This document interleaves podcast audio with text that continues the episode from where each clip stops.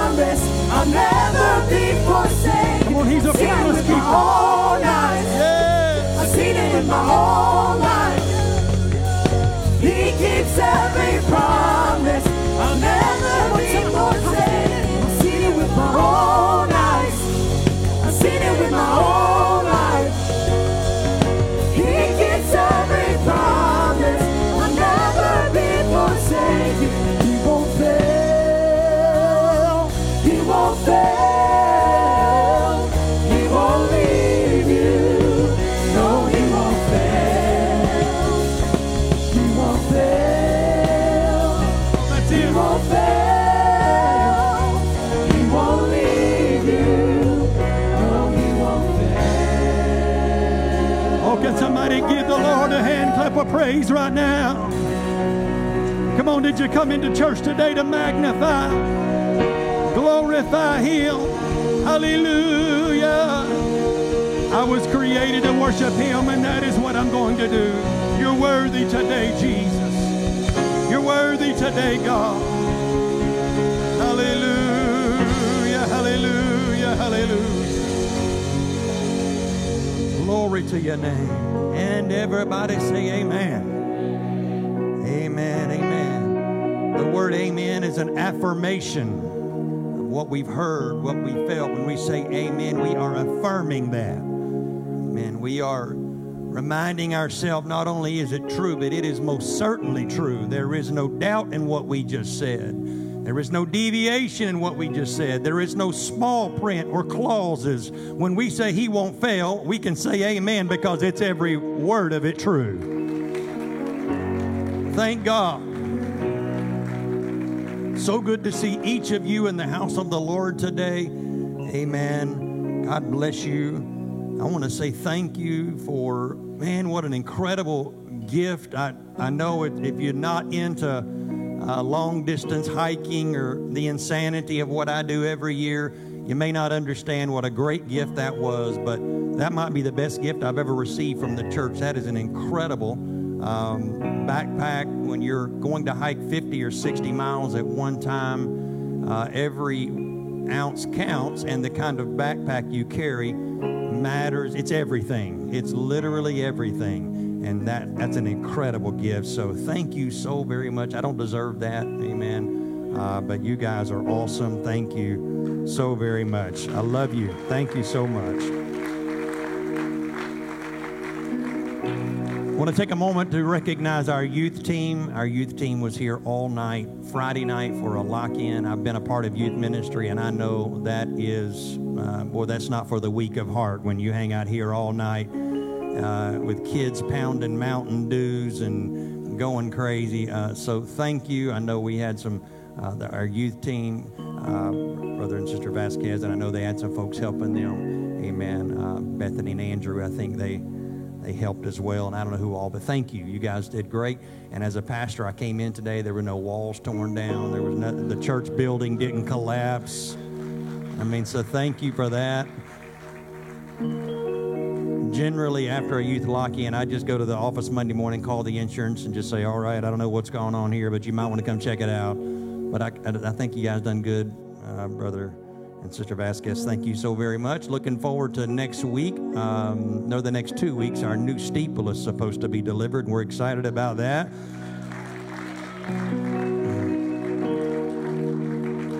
We had a pretty tough storm here that we had a team that was decorating for VBS. Some of them had just come in, just come in from the building, and the steeple fell off right where they were standing. And uh, so, boy, if that won't make you get right with God, nothing will. And so I recommend just don't leave in the church. Just stay right here. Just steeples falling off everywhere, but uh, we're getting a new steeple and excited about that. Thank you so very much for your consistent giving, allowing that to happen. Mark chapter 10. Mark chapter 10 and verse 43. But so shall it not be among you. It's not going to be that way with you. But whosoever will be great among you shall be your minister. And whosoever of you will be the chiefest shall be your servant of all. Notice what verse 45 says For even the Son of Man came not to be ministered unto, but to minister and to give his life a ransom for many. To give his life a ransom for many. Today, I want to minister to you for a few minutes today on the greatest of all time. There's an acronym that's popular now the GOAT, the greatest of all time. Today, we're going to talk about the GOAT, the greatest of all time. Amen. Let's pray together. God, we thank you for your presence, for your spirit that we've already felt here. Thank you for those that have gathered here today.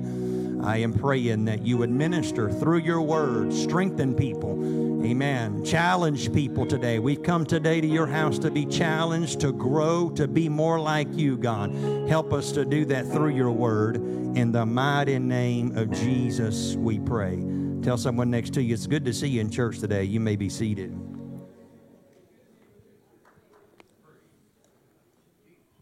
I want to say thank you to Brother David Pena today for helping out with my PowerPoint. It will be clear to you very soon that I am not the one who done that. Probably because all the words are spelled right and it's not doesn't look like a fifth grader did it. So thank you, my brother. So I want to settle it once for all. Let's go ahead and get this out there right now. Who is the greatest of all time? Uh, if you were here at the lock-in, you could probably got into a very heated discussion on a few of these categories on who the GOAT is, the greatest of all time. So if we're talking about basketball, basketball, who's in the camp that Michael Jordan is the greatest of all time when it comes to basketball? That's probably going to be me. But there are a few out there that think LeBron James is the greatest of all time who's ever tossed a basketball in. Maybe you're of that small minority. What about Messi or Ronaldo? Who's in the Messi camp? Who's in the Ronaldo camp? Who don't know who either one of those people are? All of our Spanish people are like, oh, Lord, so uncultured.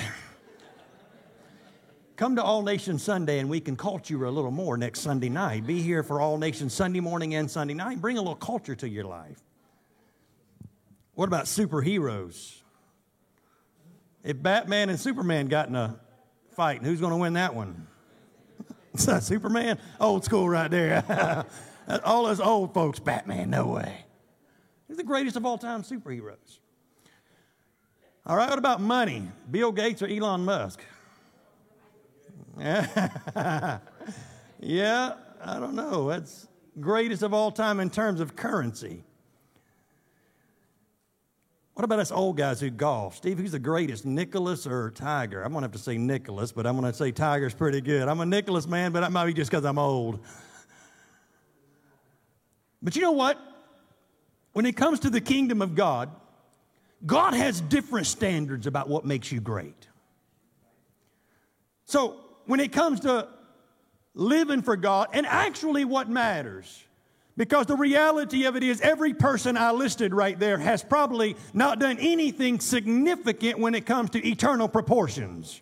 When they stand before God, they can say their name and what they've done on this earth, and it will not mean anything because they will have to stand next to a godly old lady who dedicated her life completely uh, to God. And I promise you, what they have achieved and what they have done on this earth in terms of worldly standards will not matter. In fact, in Mark's Gospel, chapter 10, Jesus said that this world wants to and they like to show you their greatness. Uh, people in this world like to show you how great they are. Humility is a difficult thing to find these days. In fact, in Mark chapter 10, they were actually having a conversation about status who was the greatest who uh, had achieved the highest level of status in that particular time. Verse 43 it was even said, the great ones in their time like authority. They enjoy their authority. Those that have authority in today's society, sometimes they like it more than they should. It brings them status. It brings them prestige. They like to lord over people, as it was mentioned in Mark chapter 10. Jesus said, This world, they like to show you their greatness. Look at my shoes. See my car. What's the kids say today? See my fit. See my fit. I have no idea what that means, but I hear them say it. See my post. Right? How about this? You old folks, I know you do this too. See my vacation. Come on, somebody. See me taking a picture of me acting like I'm reading a book on the beach when I know I have not even turned or one page of this book, but I'm gonna take a picture like I am. This one drives me crazy, but I see it all the time. See my $10 coffee. I'm to take a picture and post about it. all right? See my $20 lunch. Let me show you my greatness. Let me show you what I've achieved. Let me show you what I've gained.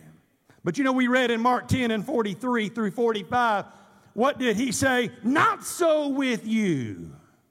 Not so with you. Turn to your neighbor and say, Not so with you. Some of you are like, Yeah, actually, it is with them. Maybe I should say, It should not be so with you. it should not be. Because in the kingdom of God, this is very important. In the kingdom of God, Greatness is service, not status.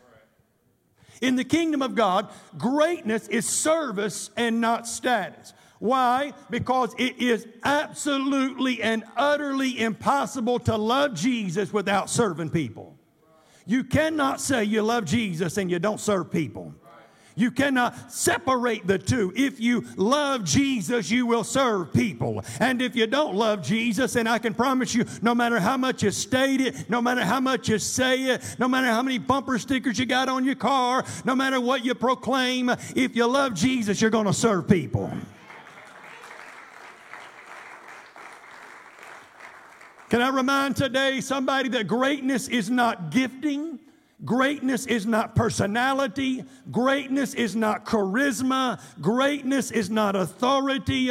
Greatness is achieved and maintained by serving people that God created and God loves. Greatness is not status, greatness is serving.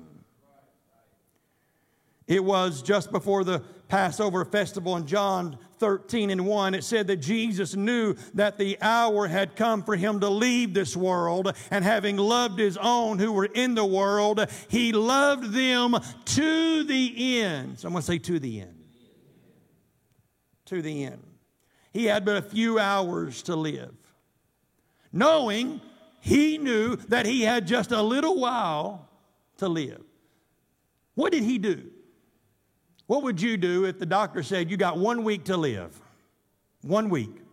Now, you're perfectly healthy right now. It's not like you've deteriorated, you can't do anything, or your health has declined. You feel great, your body's healthy, but you got one week to live. What would you do in that one week?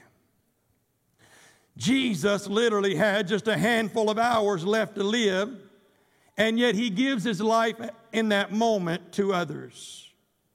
What would you do in those hours? What would you live or experience or enjoy? Man, I want to go see something I've never seen. I want to go do something I've never done. Well, I want to tell you what Jesus did.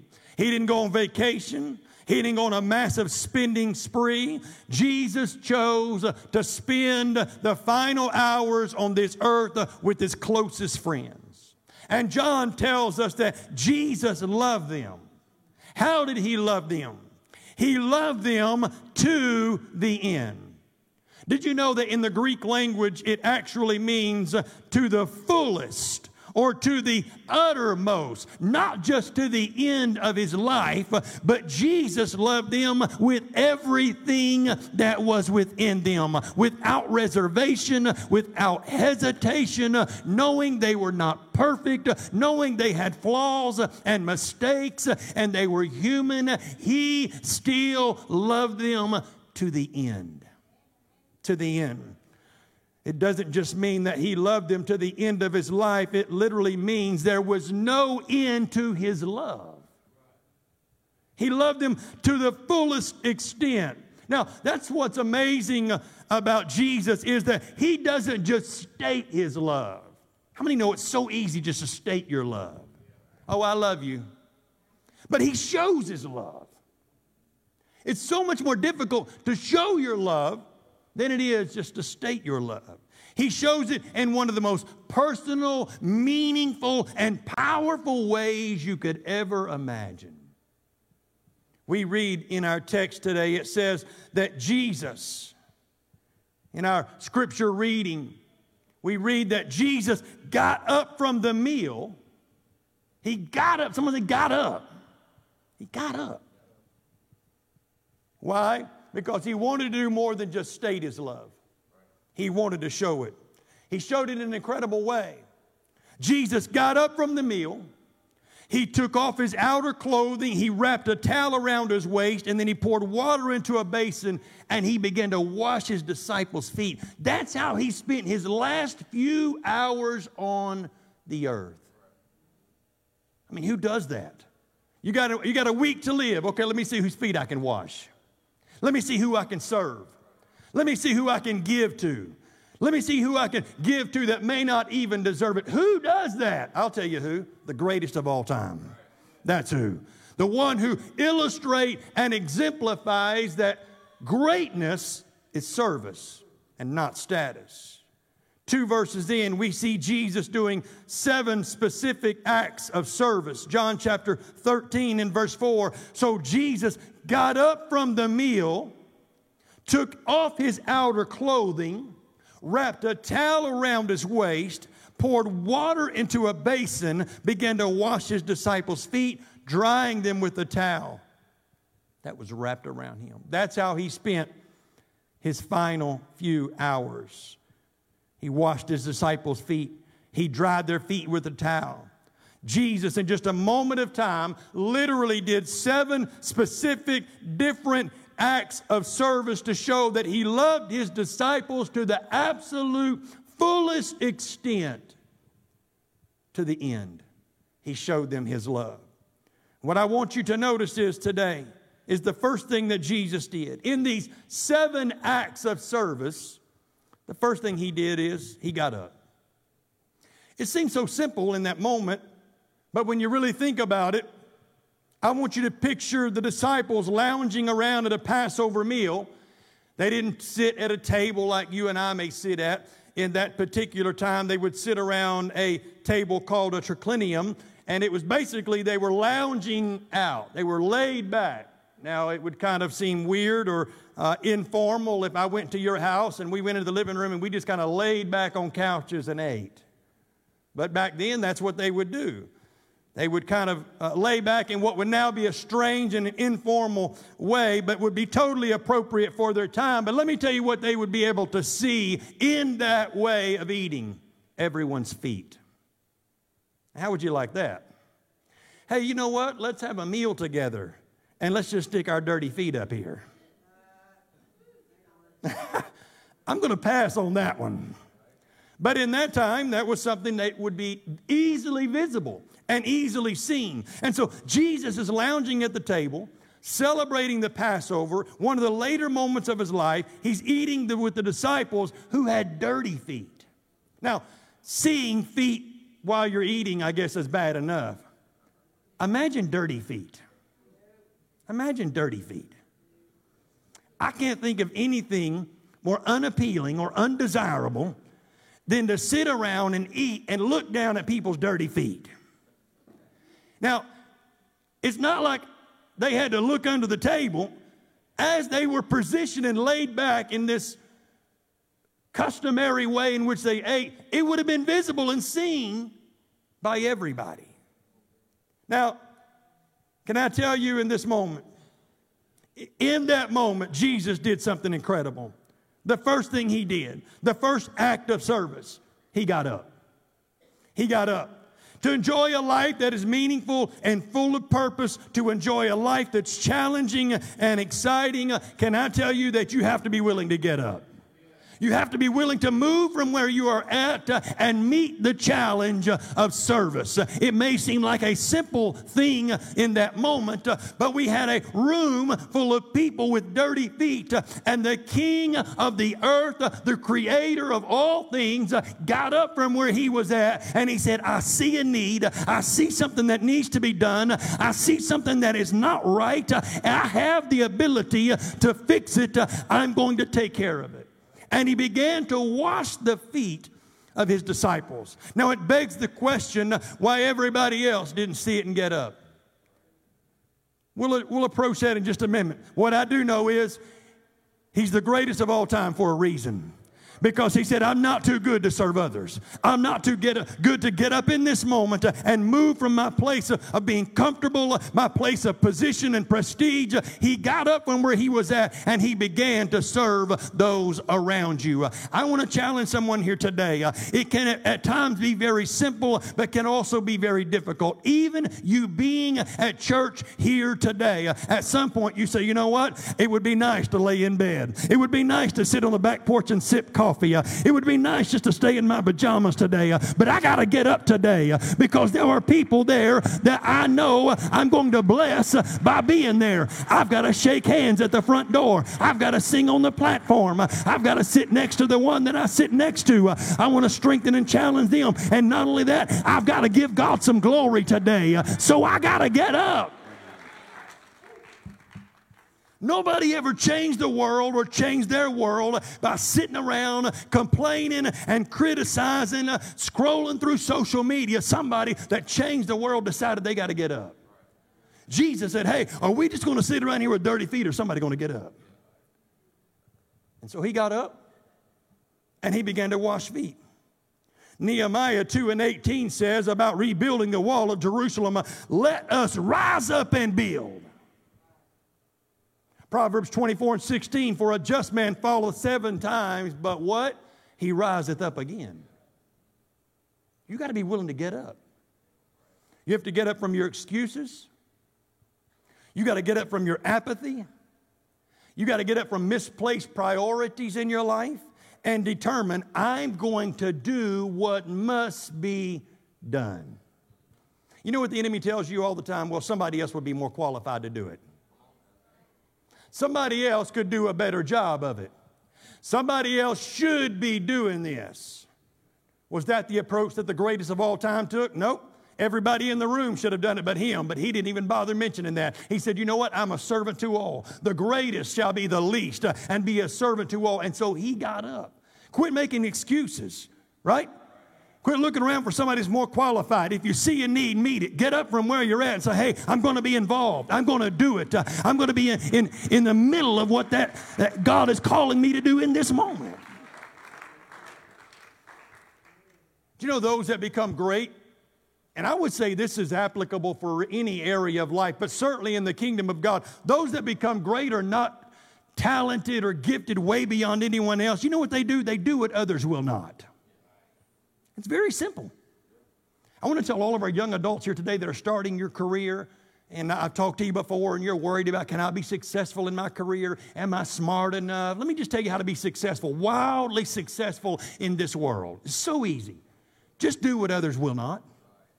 It's so easy. I don't care what job. You can go to work at McDonald's, and if you will do what others will not, in six months, you'll be the manager down there. And so it is in the kingdom of God. Quit looking around for somebody more qualified, somebody that could do a better job, somebody else that should be doing it. Just get up and say, I see a need, I'm going to meet it. I see something that needs to be done, and I'm going to help do it. And in that becomes an act of service uh, that elevates you in the eyes of God. And so, I'm also reminded today what happens when a body doesn't move. What happens when you sit in one place for too long? Right? What happens to your legs when you sit on your legs too long? Your limbs fall asleep, right? You get up and you tingle and you can't move.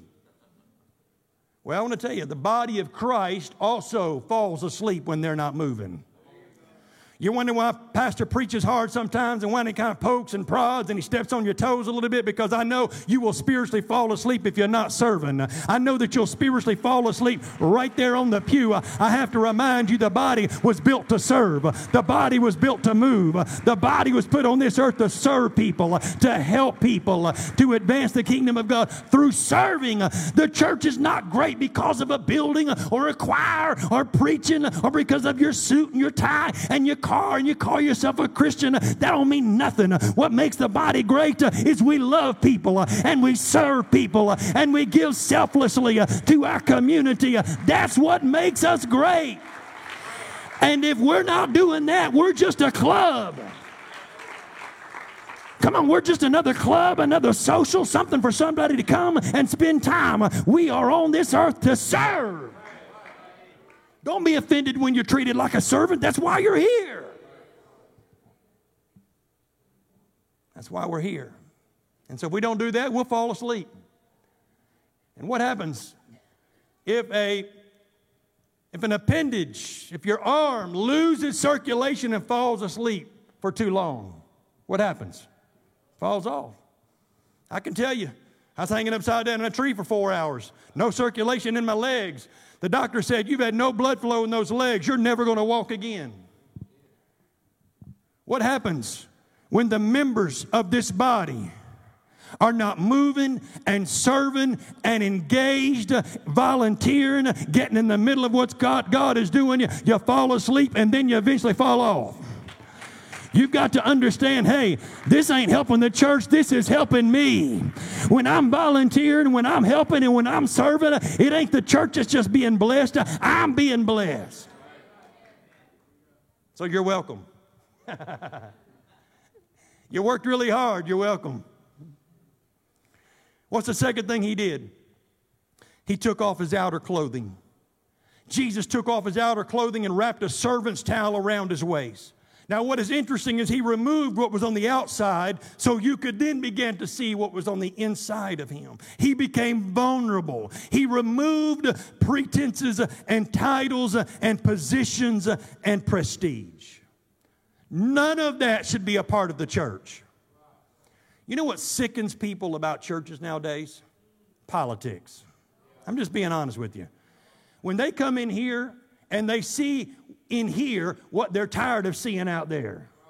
When they come in here and you're so wrapped up in yourself and your position and your title and what they call you around this church and you think you're a big honcho and you're too good to do that, Jesus said, I ain't too good and I'm about to save the whole world. I'm the greatest of all time. I'm taking off my outer clothing. I'm putting on the clothing of a servant and I'm going to serve everyone that's in this room. What will win our world and what will turn our world upside down and impact our community and our family and our friends is when we dispense with politics uh, and we dispense with titles uh, and prestige. Uh, and it don't matter who you are, you're willing to serve, you're willing to get involved, you're willing to get engaged.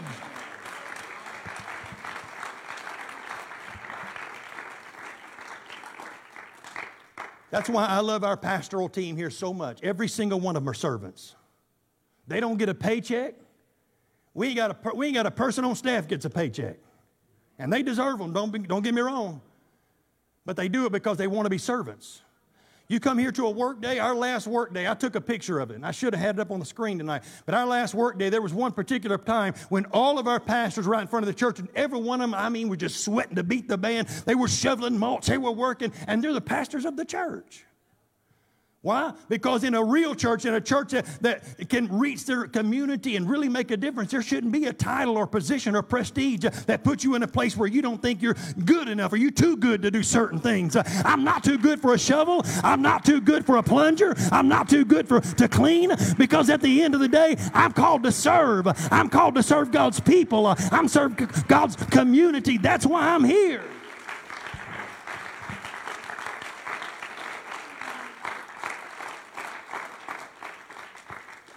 Metaphorically speaking, if people could see who we really are behind the outer garments, behind the Christian mask, behind the superficial layer that we so often hide behind, what would they really see? You've heard me say this before, but it's something we need to be reminded of. How do you know if you're a real servant? If you get offended when you're treated like one. Right? What would happen if somebody come to you after church and say, hey, there's a toilet. It's, it's clogged up in there. Here's a plunger. Come on, somebody. How you act in that moment will determine if you're a real servant. Now, the overwhelming majority of our people in this church right now grab that thing, take off, and do what needs to be done. But if you want to be the greatest in the eyes of God, if you want the favor of God, and if you want to, to really matter in God's kingdom, not for recognition, but to just, I want to please God, then you got to know I'm going to be a servant. And when I'm treated like a servant, I, I can't get puffed up and offended, act like I'm better than that. I'm a servant to all. Because a lot of times on the inside, there's more of an entitled spirit. I'm too good for that. I don't have time for that. I'm not going to do that. That's someone else's deal. That's beneath me. But when Jesus got up and removed his outer garment, he revealed a humble heart of a servant on the inside. Something I've discovered is that God doesn't just care what you do, but he cares about the way you do it and why you do it. There are times when I do the right thing, but my heart's not right. You can do the right thing with the wrong heart and the wrong motives, and it's still wrong to God. You ever seen people go on mission trips for the photo ops? I want to be seen. I want pictures taken of me. They're there to be seen and to be recognized. Look how humble I am. you ever dealt with false humility when somebody brags about how humble they are? Look how humble I am. Look at me helping these poor people. You can do the right thing with the wrong motive and you're wasting your time if you've got to be recognized or seen or lifted up or rewarded by somebody on this earth, you are doing it for the wrong reason. A servant says, I don't need to be paid, I'm a servant. I don't need to be recognized, I'm a servant. I don't need to be up front in front of everybody, I'm a servant. Thank God that there are so many people in this church that have the heart of a servant. I want to continually work on that personally. I want to make sure that when I do things for God, I'm doing it with the right spirit, the right motive and the right heart. He got up, took off his outer clothing, put on a slave's apron, and he poured water into a basin. Once a quarter, our church gives away the highest honor that you can give in this church. It is the most prestigious honor in our community. In our community. This is the highest honor you can get in our church. It's called the servant's towel. We give this to somebody who oftentimes works behind the scenes. They're here maybe when nobody else is here. They're here and they don't often get recognized. They do what a lot of times nobody else wants to do. And they do it with the right heart and the right spirit. If you're here this morning, you've ever received one of our servants' towels, I want you to stand up. We've got a few today, a few recipients. Stand up. Brother Julio, I know I've given you one. You stand up, brother. Don't even want to stand up get recognized when you get the servant's towel.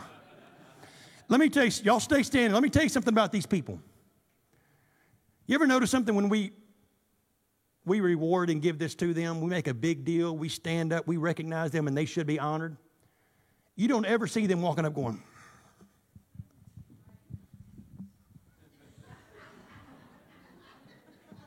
They're mad at me because I'm taking the time out of service to give them the service towel. and they walk up like this. That's the heart of a servant. A servant said, Hey, we're here to glorify God. We're here to exalt God. This is what I'm called to do. I like serving people. It's my heart. It's in me. It's what I want to do. It brings me fulfillment, brings me joy. Can I tell you today? I pray to God that everybody in this church one day gets awarded the servant's towel because we all need to be servants.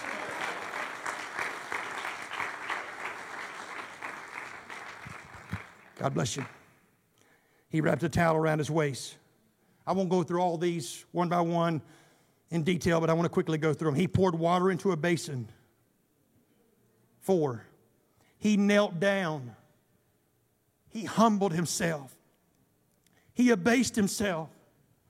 He washed the disciples' feet. He dried their feet with a towel.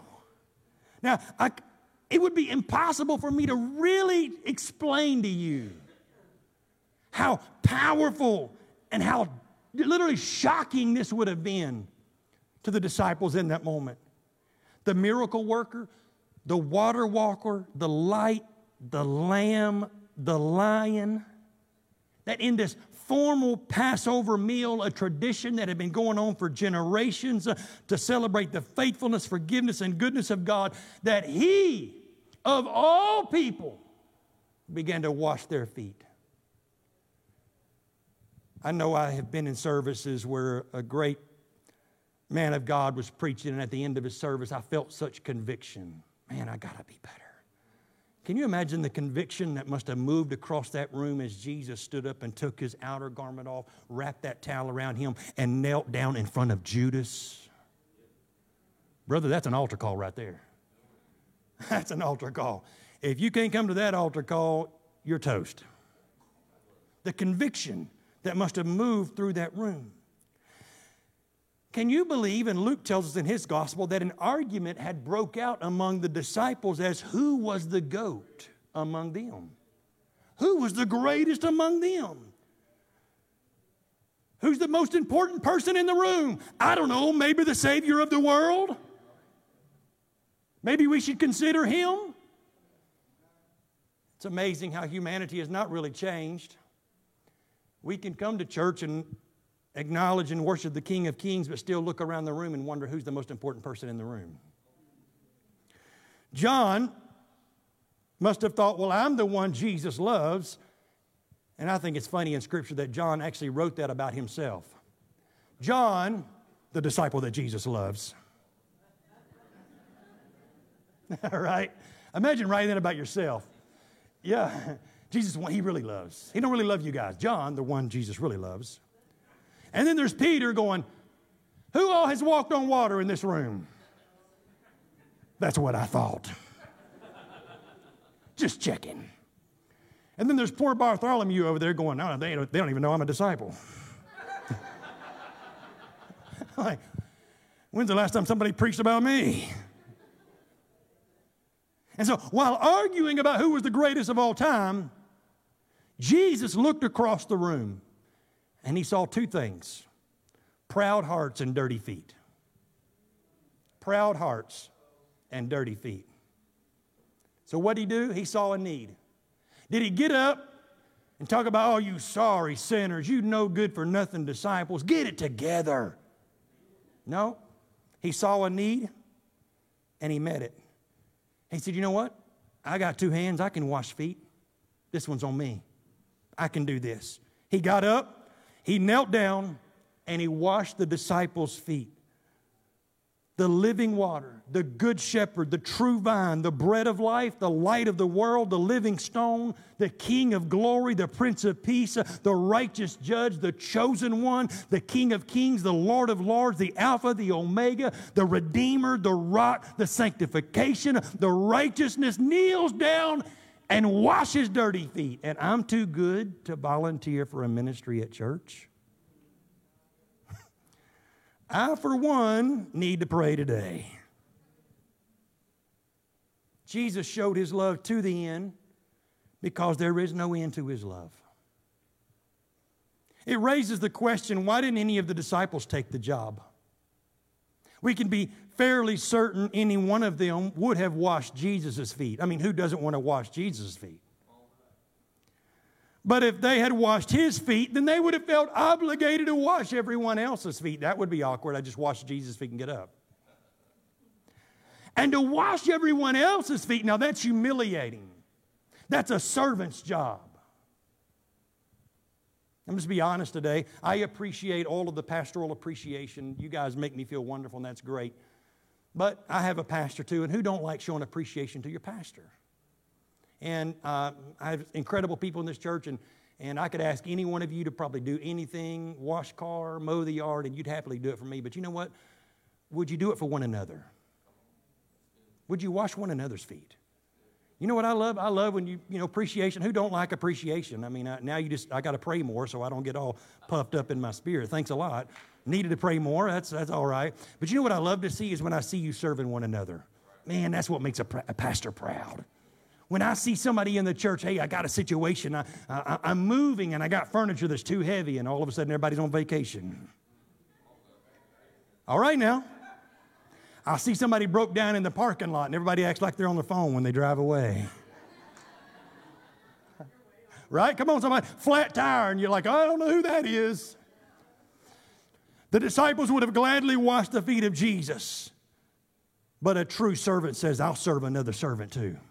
I'll serve one that I know that may not deserve it or I may not even like, don't care anything about, but I'm a servant. So I don't get to pick and choose who I serve. A servant says, This is who I am. It's not just what I do, it's not a job description. It's in my DNA. I'm a servant. And so where there is a need, where there is something that needs to be done, it don't matter who it is, I want to serve.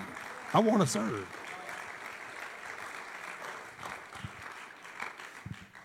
Imagine the disciples just fast forwarding a little bit, after Jesus had ascended and gone to heaven, and them now knowing, in that moment they didn't know this, but now knowing after Jesus was gone, that Judas would be the one to betray him. And then they think back to this verse of Scripture, and they were like, he knew that he was going to betray him, and he washed his feet. Who does that? Could you wash the feet of someone you knew was going to betray you? Nope. That's why I'm not the greatest of all time. He is. But the more I want to become like him, and the more I want to reflect him, and the more I want to show this world who he really is, the more I have to be more like him. And that means I serve everybody. I'm a servant to whoever God puts in my path because he said, I'll wash the feet of my betrayer. That's what will change your life. In our pride, we often criticize with those with dirty feet instead of washing them. How many people have come into church and you're like, oh, here they are again? I've seen what they've done this week. I mean, because let's be honest, social media now has us knowing what everybody does every day of the week. There are no secrets anymore. What are they doing here? Look at those dirty feet. Jesus could have said a whole lot of things about those disciples. He could have hung the dirty laundry out, brother, and every one of them would have been red faced. He said, I'm not here to condemn or criticize. I'm not here to point that out. You know what I'm here to do? I'm here to wash feet. And when you come to church, that's what you ought to be willing to do. I'm here to serve people and love people and pray for people. I don't know what they got going on in their life, and even if I do, I'm not here to criticize or, or tear them down or judge them. I'm here to help them get closer to God. I'm here to be a servant to them. I'm here to guide them closer to God. That's the heart of God. That's what the body of Christ should be.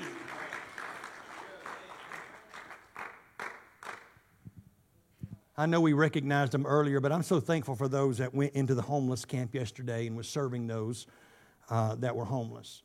I was privileged yesterday to go, and I don't say that because I want you to know I was there, but I'm going to tell you it was life transforming, and if you've never been, you need to go. Thank you, Sister Tyler, and all of those that went with you yesterday. We went into this, it, thank you. Beautiful. and to those of you that gave, those of you that donated and we had buckets of, things, thank you so very much. It was incredible to see those people that were so grateful and thankful for those that were there. Uh, and it was amazing. It was, it was really, uh, uh, uh, it was good for me. You know, as a pastor, sometimes you get insulated from all of that. So it was really good for me just to, to see, hey, this is this is the real world. This is what's going on. I had one guy named Jimmy tell me, he said, Jimmy, I know you. He said, Pastor, I know you probably think we're all alcoholics and, and drug addicts here, but he said, we can't even afford that. He said, it's not like I probably wouldn't be doing. it. He said, but I can't afford it. He said, I can barely afford food. I walked away thinking, my God, I've got to be better. I don't thank God enough. I don't praise God enough. I'm too apathetic in my worship. I'm too unfaithful in my praise to God. I could just, in, in any moment, without the grace of God, I could be in a similar situation. And so it was amazing to see that. And I want to say thank you to all of those that were a part of that, that helped in serving those wonderful people. But you know what? It's not just those that are out there. We're called to serve those that are in here. Because here's what I know sometimes it's easier to serve those out there because you don't know them. And you feel bad for them. You're sympathetic, and you, as you should be, and your compassion, that's wonderful. But sometimes we get too familiar with the people that are in our own church, and we overlook them to go try to serve somebody else. But I'm going to tell you what Galatians 6 and 10 says. As we therefore have opportunity, let us do good unto all men. That's wonderful. And it would be good if the verse ended right there, but it doesn't. It said, especially unto them who are of the household of faith. If you're going to do it for anybody, do it for somebody of the household of faith. Your brothers and your sisters you go to church with. You should love them and care for them and serve them if you're going to serve and help anybody. Who is the greatest? It's not about status, it's about service. You need to learn to say this I can do that. I can do that. Not I can do that the best. I can do that better than anybody else. I can just do it. It may not be the best. Somebody else might could do it better, but I can do that. We need booths for All Nations Sunday next Sunday night. People to set booths up and show different nationalities and help out with that. Someone needs to say, I can do that. We need trunks for trunk and treat. We'll have seven or eight hundred people in this parking lot from our community that we're meeting. I don't want them to come out here and have five trunks. I can do that. That's something I can do. We need people to clean the church all the time. I can do that. Work in the nursery.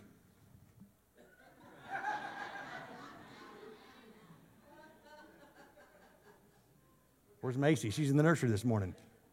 Yeah, Macy's in the nursery. She'll be up here shouting. I can do that. We need people to hand out advertisements in the parade. We've got a beautiful float that we rented this year for the Fuquay Parade. Thousands of people will see this float advertising our children's presentation. We need people to hand out brochures and advertisements walking alongside the float. Did you walk into the building today? Are you able bodied? Do you walk around on your job? If the answer is yes to that, then the answer should also yes, I can do that. Why? I'm a servant. We need maintenance around the church. I can do that. That needs to be something you learn to say. And I know many of you do. I'm affirming what you're already doing, and I'm thanking you for that. But if you don't say that enough, you need to say, I can do that. The Connect desk out there, that's why it's there. Because if you ask the question, What can I do? they can answer that for you. And if you're a leader here today and you're always coming to me asking for help and you've not been by there to put a sheet of paper saying, This is what I need, don't come to me. That's where you go. I can do that. Teach Bible studies. You can do that. You can do that greet at the front door, work in the coffee shop, join the choir. You can do that. The idea is I am a servant to God's people, and whatever area that I can help or assist or be a servant, I want to do that.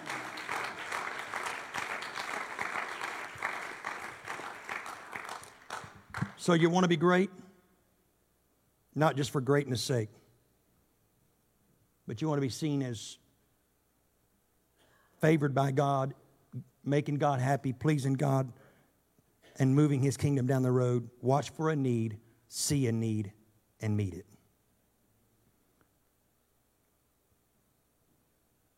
Would you stand? I'm going to be honest with you. Here's the reality.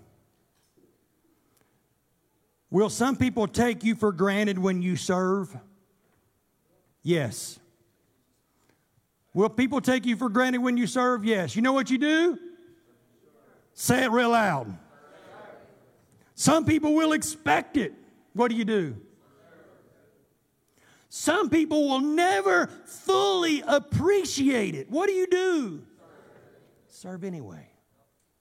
Because I can promise you, he was taken for granted, they expected it, and they certainly did not appreciate it. What did he do? He got up and he served. And so it is with us. Greatness in the kingdom of God is not about status, it is about serving. Because as I said earlier, it is impossible to love Jesus and not serve people. I'm reminded of a powerful story. A large group of European pastors came to one of D.L. Moody's Northfield Bible conferences in Massachusetts in the late 1800s. Following the European custom of the time, each guest at this conference would put their shoes outside the room that they were staying to be cleaned by the hall servants overnight. And we need to get back to that custom. But of course, the problem was this was America, and there were no hall servants. And so, walking the dormitory halls that night, that timeless, powerful man of God, D.L. Moody, saw the shoes and was determined not to embarrass his brothers. He mentioned the need to some of the ministerial students, flame, you might say, who were there. But unfortunately, he was met only with silence and excuses. D.L. Moody returned to the dorm, gathered up all of the shoes. He was the designated speaker for the conference, he was the VIP. He was the man of the hour. He goes back, gathers up all of the shoes, takes them into his room, and begins to clean and polish them. Only the unexpected arrival of a friend in the midst of the work revealed his secret. When the foreign visitors opened their doors the next morning, there their shoes were, shined, clean, looking great. They had no idea until later when his friend let the cat out of the bag that D.L. Moody had shined all of their shoes throughout the night. How do you become great in the kingdom of God? Not talent, not ability, not charisma, not status, serving. Serving. As Jesus removed pretenses in that moment. As he took out the, took off that outer garment, removed all pretenses, humbled himself, defeated pride, and served others. So are we too called to put away all pretenses, all pride, what people may think or say, and say, you know what? I'm here to serve God. I'm here to serve God's people. I'm here to serve God's creation in whatever way that I possibly can. To change this world and to get more people to heaven before He comes back, we won't do it by impressing them with our talent or our ability. We'll do it by being servants. I want to be a servant today. I want to be a servant today. Today's altar call is for servants not for people with prestige or position, not to people that are too proud, not for people who say, I'm too good for that. Today is going to be an altar call of servants that say, God, I will do whatever needs to be done. If I see a need, I want to meet it. I, I, remove all pretenses and pride. I remove all things, God, that the devil tries to convince me of who I am. I'm nothing without you. I'm a servant. As they sing today, I open up these altars to those that would Dedicate yourself to God and say, God, I want to be a servant. Help me to humble myself before you. As you exemplified, as you illustrated the heart of a servant today, forgive me, God, for my pride. Forgive me, God, for pretenses. Forgive me, God, for self righteousness.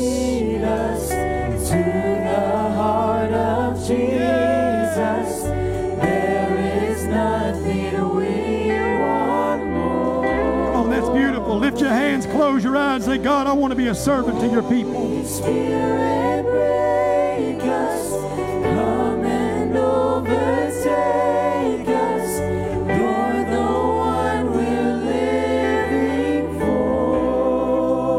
Make up in your mind right now if I see a need, I'm going to meet it.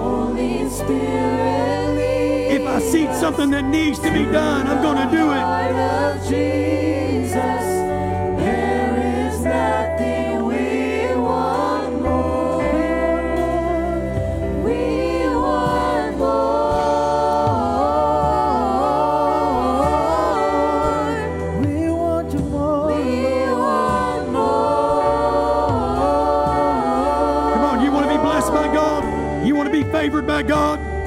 servant. You want God to open up doors in your life, lead and guide you. Be a servant today.